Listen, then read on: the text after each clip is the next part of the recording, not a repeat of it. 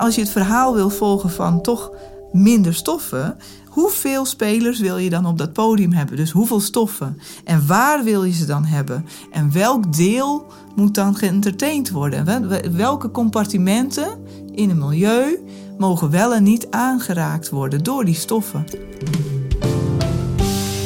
Al dus Martina Vijver, al een tijdje hoogleraar ecotoxicologie verbonden aan het Centrum voor Milieuwetenschappen van de Universiteit Leiden.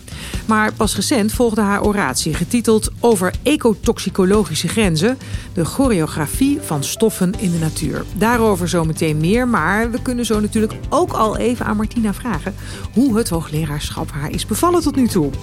Bezoek onze website en volg ons op Twitter en Facebook voor meer verhalen uit de wetenschap. Mijn naam is Karin van den Boogaard. Tegenover mij zit professor Dr. Martina Vijver. Martina, welkom in de podcast van Wetenschap.nu. Dankjewel. Wie had 25 jaar geleden kunnen denken, uh, jij zelf misschien ook helemaal niet, dat jij hier op deze positie in Leiden zou zitten? Ik denk niemand. Uh, ik ben gekomen vanaf het HBO. Uh, vervolgens uh, werkervaring opgedaan en toen gaan promoveren. En uh, het is altijd met stapjes gegaan. Maar het onderzoek heeft me altijd getrokken, dus dat is toch wel de passie. Je bent eigenlijk een stapelaar. Absoluut. Hoe is dat gekomen dan? Waarom niet meteen naar de universiteit? Nou, op dat moment was daar de ruimte en de capaciteit niet voor. En heb je je afgelopen tijd, nu je dit bereikt hebt, wel eens in de arm geknepen? Is dit echt? Heb ik dit echt gedaan? Absoluut, het is een hele mooie functie en ik denk dat uh, vooral de veelzijdigheid uh, mij uh, erg goed doet. Want wat is er zo veelzijdig aan? Wat wij de hele dag doen? Wel ja, um, we hebben mensen die we opleiden. Dus dat zijn AIO's, heet dat in het onderzoek. die gaan we begeleiden. Het zijn experimenten in het veld, in een laboratorium. ik doe veel onderzoek zelf. Uh, we gaan onder, onderwijs geven um, en communiceren met andere mensen over uh, wat de bevindingen zijn. Een meer dan fulltime werkweek lijkt mij. Ontzettend leuk, ja. Um, als je hier niet zou zitten, wat zou je dan doen? Als je het bij het HBO gelaten had. Ik heb ooit wel gedroomd om radiodiagnostisch laborant te worden. Dus dat is in een ziekenhuis en dan bij de röntgenafdeling werken. Ja. Maar dat is het niet geworden, helaas. Dat is het niet geworden, nee. Je zit hier nu uh, om te praten over je oratie. Het heeft even geduurd voordat die uh, uitgesproken zou kunnen worden. Hoe kan dat? Dat dat zo lang uh, nadat je al benoemd bent als hoogleraar, dat dat daarna nog komt? Nou, uiteindelijk valt het allemaal wel mee. Het is, je wordt benoemd. En bij mij is dan ook met terugwerkende kracht nog gekomen. dus ik ben in 2017 benoemd nu. En um, vervolgens moet je toch ook nog een, een stuk schrijven, dus een reden. En je moet ook nog met de pedel overleggen uh, wanneer welke datum schikt. En dan begint eigenlijk de hele organisatie pas te rollen. Dus uh, dan zit je zo uh, negen of tien maanden later. Maar het is gebeurd uh, en dan heb je er nog eventjes rustig over na kunnen denken. Want zo'n oratie, dat is een toespraak om ook je visie neer te leggen hè, voor de toekomst. Hè? Dat is je, een, een, je eigen verhaal. Moet ik het zo zien? Ja, het is een openbare lezing, dus het moet voor iedereen toegankelijk zijn. het moet ook aansprekend zijn voor iedereen. Uh, dus dan moet je denken aan, aan je familie, maar ook aan uh, sectoren waarmee je werkt, uh, de overheden, je studenten. En ja, dan moet dan inderdaad een reflectie zijn op wat je gedaan hebt en waar je naartoe wilt. En jouw oratie heet Over ecotoxicologische grenzen, de choreografie van stoffen in de natuur een bijna poëtische titel, zou ik bijna zeggen. Ja, nou, het gaat in, ten eerste inderdaad over de dynamiek van stoffen in de natuur. En om dat te visualiseren, denk ik zelf altijd aan een dans. Dus het zijn allemaal stoffen en deeltjes die door onze natuur heen dwarrelen. En uh, die toch veel meer een dans en een dynamiek kennen dan wij altijd verwachten. Daarmee heb ik ook het idee willen grijpen dat uh, de mens degene is die die stoffen vaak maakt. En die het ook graag op een bepaalde plek wil hebben. En dat dan toch niet helemaal onder controle houdt. En dat is eigenlijk het choreografie-stukje. En daarmee dan weer gekoppeld met de dynamiek. En over de ecotoxicologische grenzen, dat, dat is eigenlijk een knipoog richting de methode die wij gebruiken. Dat kent zijn bepaalde limitaties. Ik wil graag over die grenzen heen stappen. Met welk doel? Want waar kom je dan als je over die grens heen stapt? Wel, de huidige methodieken uh, die er momenteel veel gebruikt worden om heel veel stoffen te screenen voordat ze op de markt komen, die kennen eigenlijk ofwel een lab-experiment uh, uh, of ze zijn vanuit de monitoring gekomen. En wij kijken ook naar een realistische testomgeving. Dus dat was eigenlijk een aanpassing van de methodiek. Hoeveel stoffen zijn er wel niet? Er zijn een hele hoop stoffen. Uh, sinds 1950 uh, hebben we denk ik wel 140.000 stoffen op de markt gebracht. Daarvan zijn er nog vele nog steeds in gebruik. En momenteel is met de nanotechnologie een enorme groei. Dus wat wij weten van de afgelopen 4, 5 jaar is dat elk jaar de groei 22% is. En daar kun je wel van zeggen dat het exponentieel over de tijd gaat dus. Uh, daarmee zit je op duizenden stoffen. Ja, die worden zo op de markt gebracht natuurlijk. Maar daarvan is toch niet uh, te overzien wat ze allemaal doen? En dat is dus inderdaad het uh, werkveld waarin ik zit. voordat ze gesynthetiseerd worden, weten we natuurlijk wel iets. Hè. We weten wel wat voor type stof het is. We, weten, we kunnen ook wel inschatten of het afbreekt of niet. Um, heel vaak wordt er wel een snelle toxiciteitsscreening gedaan. Maar de veelheid en hoe ze in combinatie zijn en wat ze eigenlijk echt daadwerkelijk in onze natuur doen, daar hebben wij geen idee van. Dus eigenlijk bevinden we ons in een uh, soort dans, zoals jij net zegt, met eigenlijk heel veel onbekende uh, variabelen, nou ja, of bekende, waarvan we niet weten wat de effecten zijn. Ja, zo kun je dat wel stellen op het moment. Ja. We synthetiseren iets met een doel. En daar gebruiken we dan ook met een doel. Maar we kijken niet echt langs dat doel. Dus wat doet het? Zodra het het doel bereikt heeft, uh, heeft het dan nog steeds dat die stoffen doen waar ze voor gemaakt zijn? Of uh, gaat het dan, uh, is het dan op? Is het dan klaar? Nou, en heel vaak wat we zien is dat het gewoon nog niet klaar is. Dus dat de dans verder gaat terwijl het doek eigenlijk al gevallen is. Dus dan hebben, zijn die stoffen, uh, hebben ze het doel bereikt waar wij voor wij ze gemaakt hebben. Want wij maken heel veel stoffen als mensen. Ja. Hè. Dat bedoel je met synthetiseren. Hè. Wij maken zelf die stoffen na. Ja.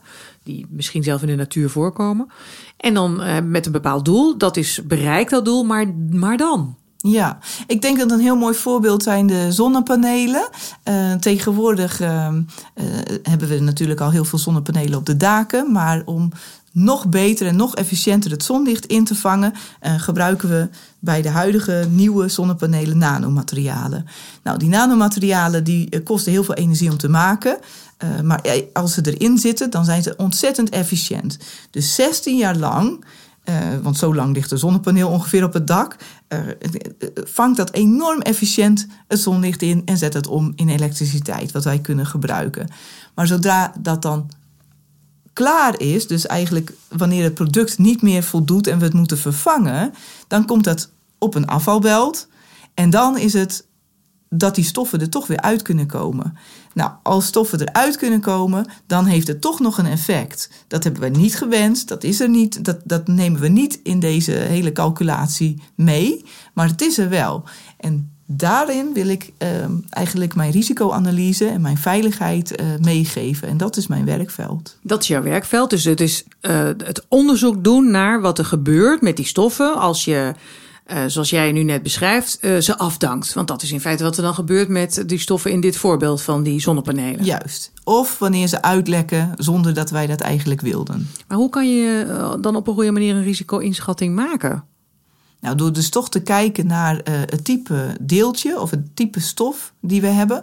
En eigenlijk, dat noemen we een hazard assessment. Te kijken wat is, het, wat is het, het, het de impact van zo'n deeltje. Chemisch, maar ook wat is de impact van zo'n deeltje uh, uh, op, op, op beesten en op planten in de natuur.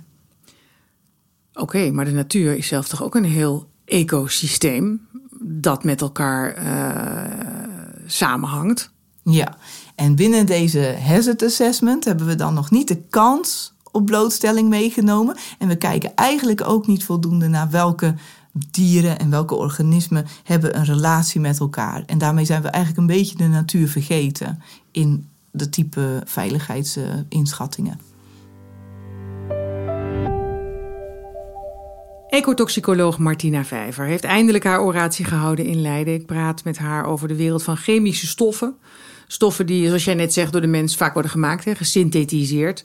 En die we dan uh, in het systeem brengen, zoals net met jouw voorbeeld over zonnepanelen. En jij nam toen dan het woord nanomaterialen in de mond. Wat zijn dat, nanomaterialen? Eigenlijk kan het elke stof zijn, alleen dan op een hele kleine schaal. Uh, dus alles tussen de 1 en 100 nanometer, dat is een nanomateriaal. En dan als je het even wilt weten in, uh, qua schaling, als je een zeepbel blaast, dan is de zeep 750 nanometer dik. Dus het is nog veel kleiner dan eigenlijk het randje van de zeepbel. En waar zitten ze allemaal in? Overal in dus, zoals jij zegt? Eigenlijk zitten ze in vrijwel ieder product. Dus op het moment zien we het heel in medische toepassingen. Als we denken alleen al aan uh, professor Ben Veringa, die dan toch nanomachines uh, als medicatie heeft ontwikkeld. Uh, we zien het terug in um, heel veel uh, moderne technologieën. Dus uh, versnelde LED-applicaties, beeldschermen, computers. Het verhoogt overdracht van ionen, bijvoorbeeld geleidbaarheid. Dus heel veel technologie. Maar ook op bijvoorbeeld op oppervlakten die glad moeten zijn. Dus denk eens aan wolkenkrabbers. Die kun je niet elke keer met, de, met de ramen wassen. Maar als het een hele mooie gladde coating is, dan valt het ook wat minder op. Want dan heb je ook niet dat uh, vuil eraan blijft plakken. En dat bereik je door die kleine naden. Dat is wat ze doen. Daar heb ja, je ze voor nodig. Absoluut. Dus, en, en dan het, het chemische, het fysisch-chemische proces is eigenlijk dat er meer atomen aan de buitenkant van een deeltje zijn. Dus hoe kleiner een deeltje is, hoe meer oppervlakte er is. En daardoor is er een vergroot effect en een vergrote reactiviteit mogelijk van een bepaalde chemische stof. En die nanomaterialen maken in dit geval van het uh, ramenwassen uh, mogelijk dat je ze minder hoeft uh, schoon te maken. Wat ook lastig is bij wolkenkrabben, zoals jij beschrijft. Wat misschien ook een duurzamer gebruik in de hand werkt. Maar die nanomaterialen zelf, die zijn niet duurzaam te produceren, heb ik begrepen. Nee, dus het produceren van nanomaterialen is op het moment erg energievol. Dus je moet in een vrij schone omgeving werken. Een clean room, dat kost heel veel energie en geld al. Het kost veel energie überhaupt om ze te produceren. En ook veel water en dergelijke. Dus op het moment is de productie van nanomaterialen niet duurzaam te noemen. Maar het gebruik en hoe ze in een product worden gezet, daardoor wordt het product wel duurzamer, is het idee.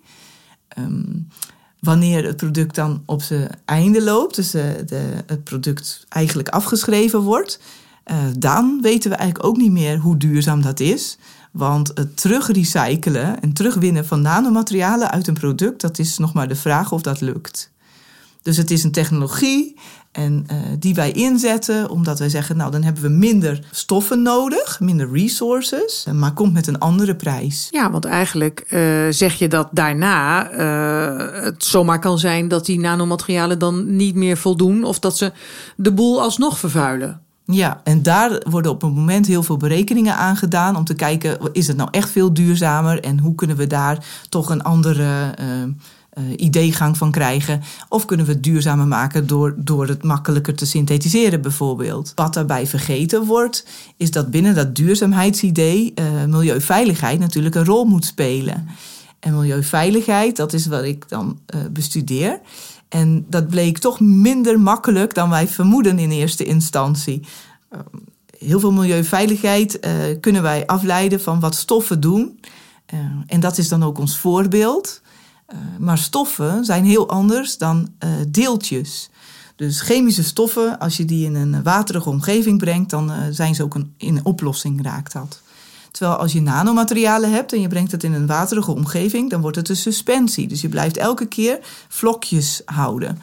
Nou, daarmee is eigenlijk het gedrag van nanomaterialen al heel anders dan het gedrag van moleculen in, in het milieu. Vervolgens is de opname van nanomaterialen ook al anders. Dus uh, moleculen, daar hebben wij uh, goede biologische mechanismen voor. Als het een uh, geladen molecuul is, hebben we bijvoorbeeld calciumkanalen waar metaal overheen kan gaan. we hebben onze huid die ons kan beschermen tegen, tegen diffusie. Maar als je met kleine deeltjes werkt, die echt nog kleiner zijn dan de biologische poriën in je membraan, dan kan het zo zijn dat dus de nanomaterialen zomaar kunnen penetreren door de huid. Dus de opnameroute is in ieder geval anders dan vanuit de moleculen. dat is wel onze basis over hoe wij milieuveiligheid inschatten. Dat zijn grote vraagstukken van kunnen we dat eigenlijk nog wel zo doen? Of moeten wij toch een heel ander mechanisme daaronder plakken, zodat we veel accurater kunnen zien wat de langdurige blootstelling ons uh, gaat brengen en of er dan toch schadelijke effecten zijn of niet. Maar het antwoord op die laatste vraag, heb je dat niet ergens al gegeven? Want jij hebt uh, door onderzoek al aangetoond dat er nanodeeltjes zitten in de embryo's van watervlooien. Ja, het is niet zo heel eenduidig. Um, wat we in ieder geval zien is dat er niet heel veel acute effecten optreden. Dus als je een kortstondige blootstelling hebt aan nanomaterialen, dan is het niet zo dat je direct ziet dat er een remming is in groei of dat er direct uh, een sterfte is. Wat het op de lange termijn doet, dat is een veel moeilijker iets om te toetsen. Eh, als ik al zeg dat 22% van de nanotechnologie, dat is de groei per jaar, dan kun je je voorstellen dat er heel veel nanomateriaal op de markt worden gebracht. Dus deze testen, om die deeltjes te testen, zal altijd kortdurende blootstelling zijn. En daar doen ze het dus vrij goed in en, en daarom komen ze ook op de markt. Langdurige testen uh, kosten langer uh, qua tijd, maar ook naar het zoeken naar wat voor eindpunten moeten we dan meten. Want dat kan dan niet meer sterfte zijn. Dat moet een, toch een, indicator zijn van hoe de vitaliteit van een organisme bijvoorbeeld naar achteren gaat. Kost het energie om jezelf daartegen te beschermen bijvoorbeeld? Nou, dat zijn vrij ingewikkelde uh, onderzoeken. En uh, wat wij nu hebben gezien is dat een aantal van die deeltjes, die wij het wel langdurig hebben kunnen volgen, inderdaad uh, aan embryo's van watervlooien gaan plakken. Of dat dan daadwerkelijk de vitaliteit van die embryo's gaat aantasten, dat is momenteel in, onderzoek. En dat is niet heel eenvoudig om te zeggen. Dus we zien dat er een ongelooflijke hoeveelheid van die deeltjes rond die embryo's gaat plakken. Dat zou je denken, of de hypothese is natuurlijk dat het daarna toch een remming geeft op die ontwikkeling. Maar wij zien die organismen ook gewoon geboren worden en dan niet echt extreem geremd worden. Waar wij dan weer uh, verder naar gaan kijken, is hebben we dan wel de goede endpoints? Hebben we wel de goede eindpunten te pakken? Want uh, een remming van de vitaliteit en de groei van zo'n organisme is best wel een heel groot eindpunt. En ik weet nog niet of deze organismen, ondanks dat ze wel groeien, zelf dan ook weer moeder kunnen worden. En dat is wat wij nu doen. Maar dan heb je al over een aantal generaties. Precies. En dat duurt gewoon heel lang. Dus wij zijn er middenin. En dan moet je dat eindpunt steeds ook weer gaan verleggen. Juist. Het is natuurlijk vrij schadelijk als je na de derde generatie opeens geen uh, embryo's meer kunt krijgen. Dus zo lang moeten wij dan ook iets testen. En als je dat dan voor nou ja, wat jij net beschrijft, een eindeloze hoeveelheid stoffen moet doen, dan snap ik dat je dat uh, in een lifetime niet voor elkaar krijgt natuurlijk. Nee, en dat is precies wel een beetje waar, waar ook de schrik zit. Uh, wij kunnen dat zo snel niet, uh, niet testen. we weten wel dat het relevant is, want ik, dat, je, je kunt eigenlijk natuurlijk niet zeggen dit is een duurzamere technologie, maar na vijf generaties bleek het toch niet zo te zijn. Dan, dan land je toch een beetje in die asbest discussies waar we dat heeft, de asbest heeft ook duizenden levens gered natuurlijk, omdat, omdat het minder snel producten in de brand liet vliegen. Maar vervolgens bleek het ook dat aan de andere kant op langdurige termijn het longkanker kon veroorzaken.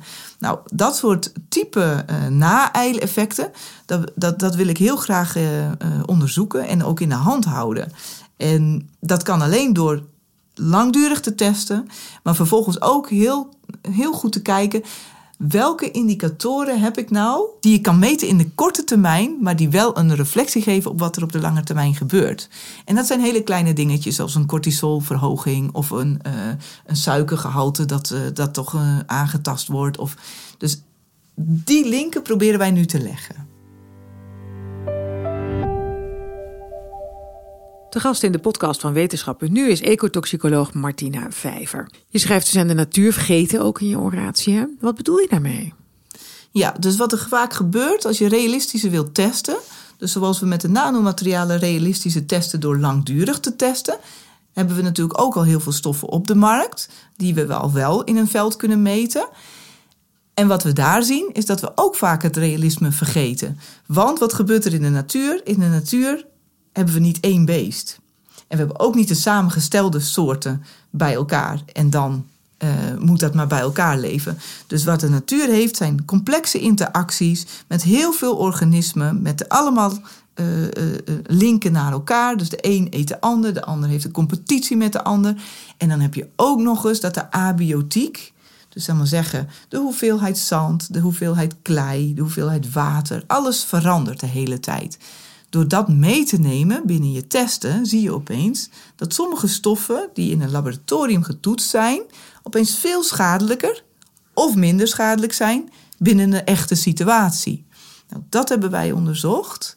Uh, dus wij hebben een faciliteit gebouwd, het Levend Lab, waarin we 36 uh, eh, experimentele sloten hebben aangelegd.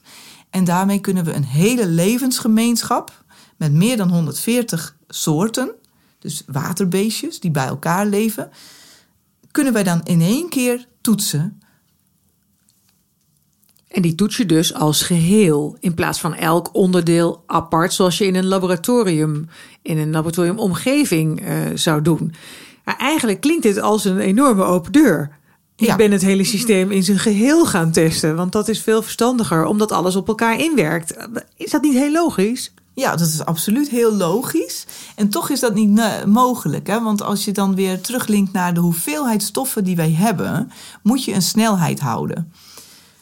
Dan is het eenvoudiger om op geconditioneerde en gestandaardiseerde methodes één stof te toetsen aan een aantal soorten die wij goed kennen en waarvan wij snappen hoe ze reageren.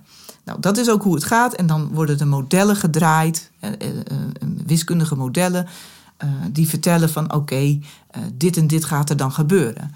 Maar wat maakt dat er nou in de natuur toch andere zaken gebeuren? Wel, dat is omdat iedere keer als een van de soorten of soortgroepen van die organismen aangetast wordt, dan gaan andere soorten dat overnemen. Nou, dat soort dingen kun je natuurlijk ook weer allemaal gaan modelleren, maar het blijft een model.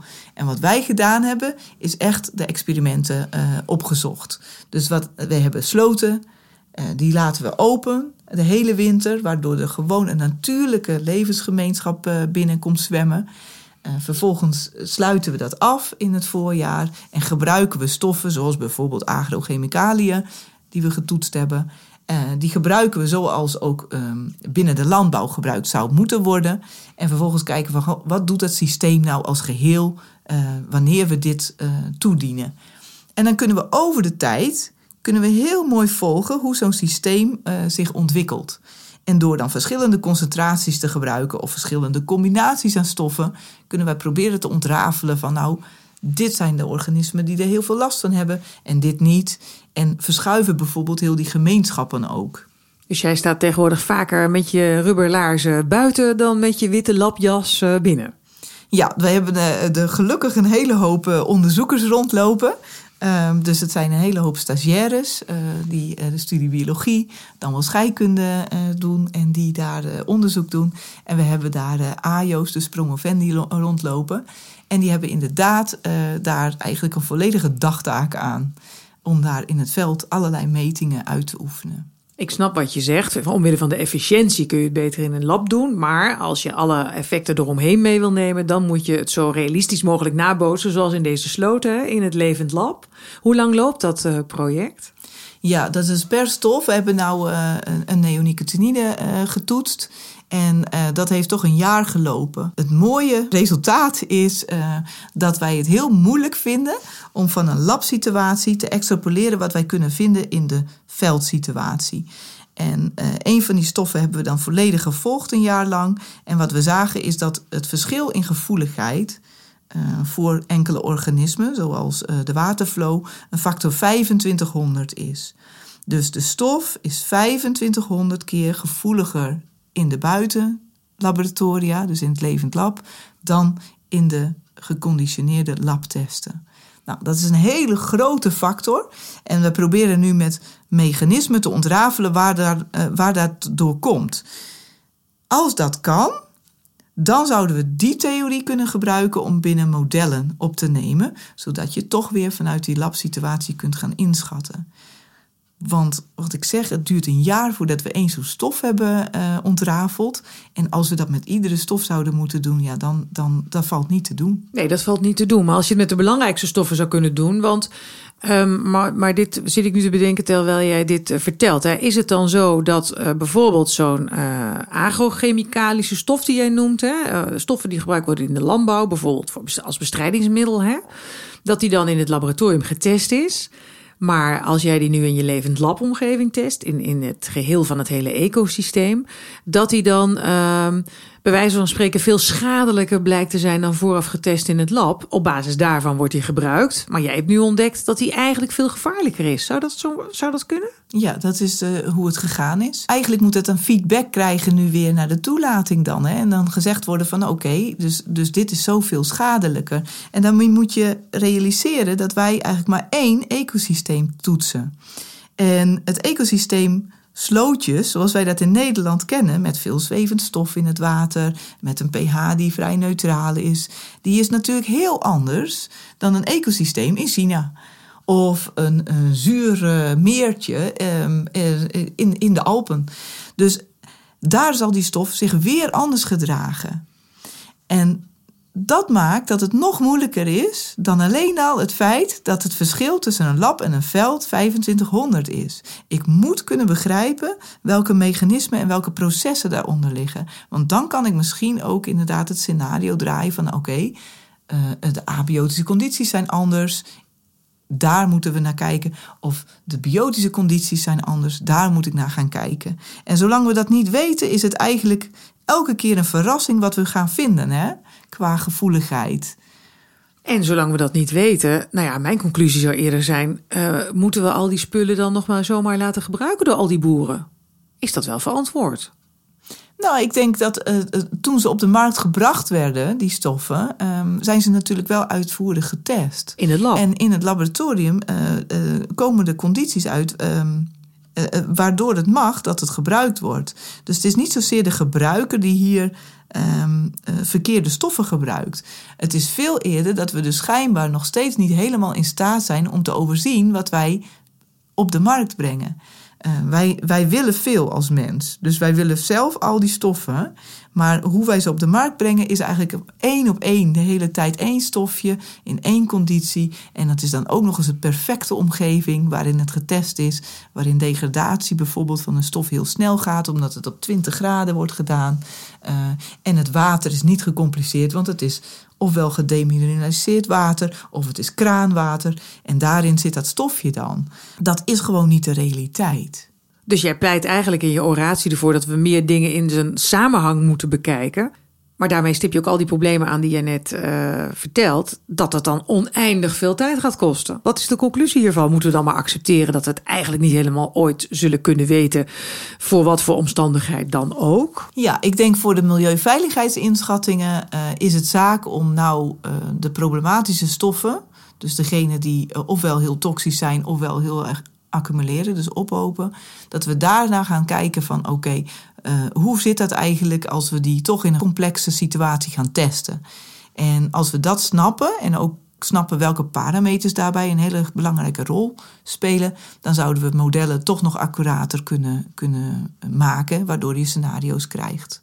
Kunt maken ook. Krijg je daar genoeg eh, gelegenheid voor? Genoeg gelegenheid en geld?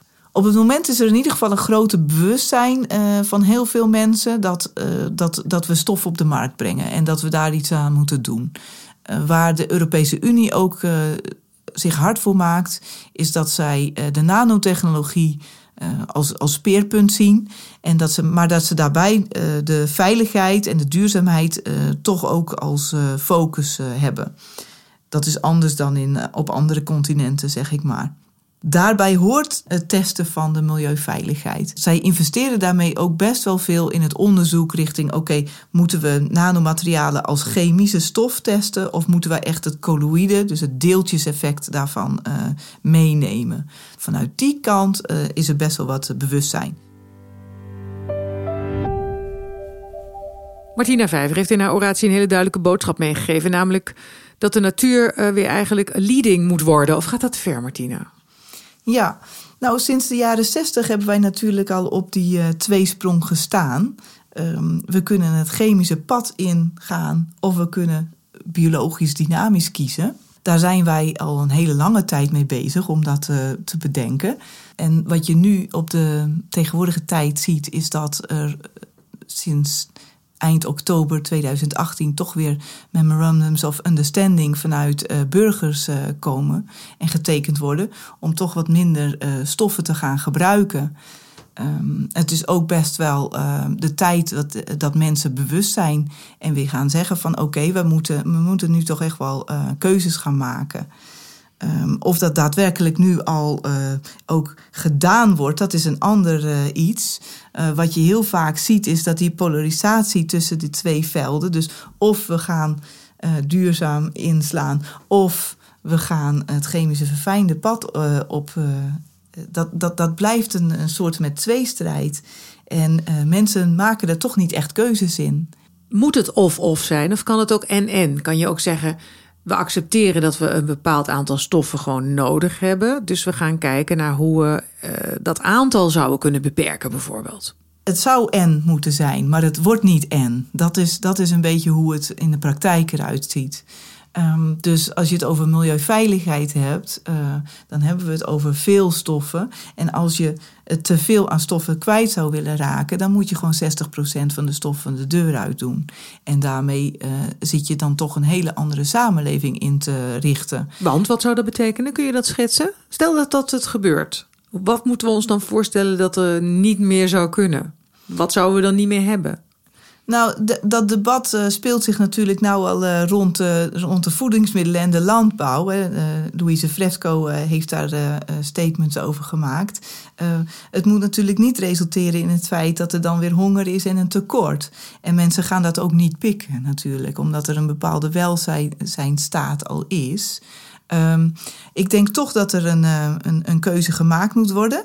En ik denk ook dat wij met z'n allen niet technofoob moeten gaan worden. Maar uh, dat er wel uh, een aantal keuzes moeten worden gemaakt uh, over van hoe gaan wij voortaan stoffen op de markt zetten. En daarin zou je kunnen zeggen van oké, bij iedere synthese of bij nieuw, iedere nieuwe ontdekking die we doen, zou je per definitie 2% van je onderzoeksbudget op milieuveiligheid moeten inzetten. Want daarmee kun je natuurlijk voorafgaand aan dat iets op de markt komt al qua risico's inschatten. En misschien dan ook wel besluiten, dit moet maar niet. En moet dat dan de choreografierol zijn van de mens? Uh, als we het uh, nog even terugtrekken naar jouw oratie en de titel daarvan. De dans van de natuur, wij als choreograaf, maar dat we dat dan wel wat beter inkaderen en daar wat beter over nadenken? Ja, ik denk dat uh, de choreograaf is verplicht om na te denken over zijn verhaal. Wat wil je kwijt? En wat we nu doen, is dat wij gewoon eigenlijk onmogelijk onze keuzes kunnen overzien qua consequentie. Voor de jaren 60 was eigenlijk de natuur natuurlijk de choreograaf en keken wij verwonderd toe. Um, sinds 1960 weten we dat we er een behoorlijke impact op hebben. Uh, daarna is het eigenlijk zo gekomen dat wij zeggen van nou, wij brengen het op de markt, we weten wat het doet. Dus wij staan daarboven en vervolgens blijkt het keer op keer dat er toch andere effecten aan de orde komen. Uh, en die we eigenlijk elke keer toch weer met een slag in ons gezicht uh, krijgen. Dus wij staan er toch niet boven. Wij zijn niet zo'n goede choreograaf. En dat komt gewoon omdat wij niet rekening houden met de grotere speler in dit geheel, de natuur. En wij eigenlijk niet zo goed durven te kiezen welk verhaal wij willen volgen. En als je het verhaal wil volgen van toch minder stoffen, hoeveel spelers wil je dan op dat podium hebben? Dus hoeveel stoffen? En waar wil je ze dan hebben? En welk deel moet dan geëntertained worden? Welke compartimenten in een milieu mogen wel en niet aangeraakt worden door die stoffen. Nou, daar zouden wij veel beter over na moeten gaan denken. En hoe ga je de bewustwording bij mensen vergroten dat wij daar veel beter over na moeten gaan denken? Ja, ik denk, ik heb, we hebben gelukkig de tijd mee. we hebben een Charles Mann die al een, eh, een mooi boek schrijft over uh, de tovenaar en de profeet. Dus eigenlijk degene die de technologie uh, aanhangt, of degene die eigenlijk de ecologische onderzoeken aanhangt. We hebben het debat rond, rond energie, we hebben het debat rond klimaat. Dus wij zijn best wel in onze bewustzijnsjaren. Wij acteren er denk ik nog niet genoeg naar. Dus daar zouden we wat aan moeten doen. En wat ik daar zelf aan kan doen, is door de chemische en de ecotoxicologische zaken te belichten, is ook om het podium te gaan zoeken en daar uh, toch de platformen rond de Universiteit van Nederland, uh, grotere lezingen, maar ook de studenten van tegenwoordig wat, wat dit te laten omarmen. De wetenschapper als activist, Martina? Ja, zover zou dat niet moeten komen en zover laten we het ook niet komen. Het, het moet gebaseerd zijn op feiten. Het, het, moet ook duidelijk zijn wanneer je wel of niet het debat kiest. Dus het uh, moet in moreel opzicht helemaal neutraal zijn qua standpunten. Maar je mag wel laten zien hoe onderzoek gedaan wordt, waar de hiaten zijn en waar de onzekerheden zijn, zodat er dan keuzes gemaakt kunnen worden. Zoals het een goed wetenschapper betaamt. Zo is het. Dankjewel, Martina Vijver. En heel veel succes in Leiden. Dankjewel. Vergeet niet je te abonneren op onze podcast, zeg ik tegen degenen die dit interessante gesprek beluisterd hebben. We zijn te vinden in onder meer iTunes, de podcast-app, Stitcher en Soundcloud. En laat ook een recensie achter, dat helpt ons om hoger in de iTunes rankings te komen. Wil je reageren tot slot op wat je in deze podcast hebt gehoord? Dat kan via Facebook en Twitter. Dank voor het luisteren.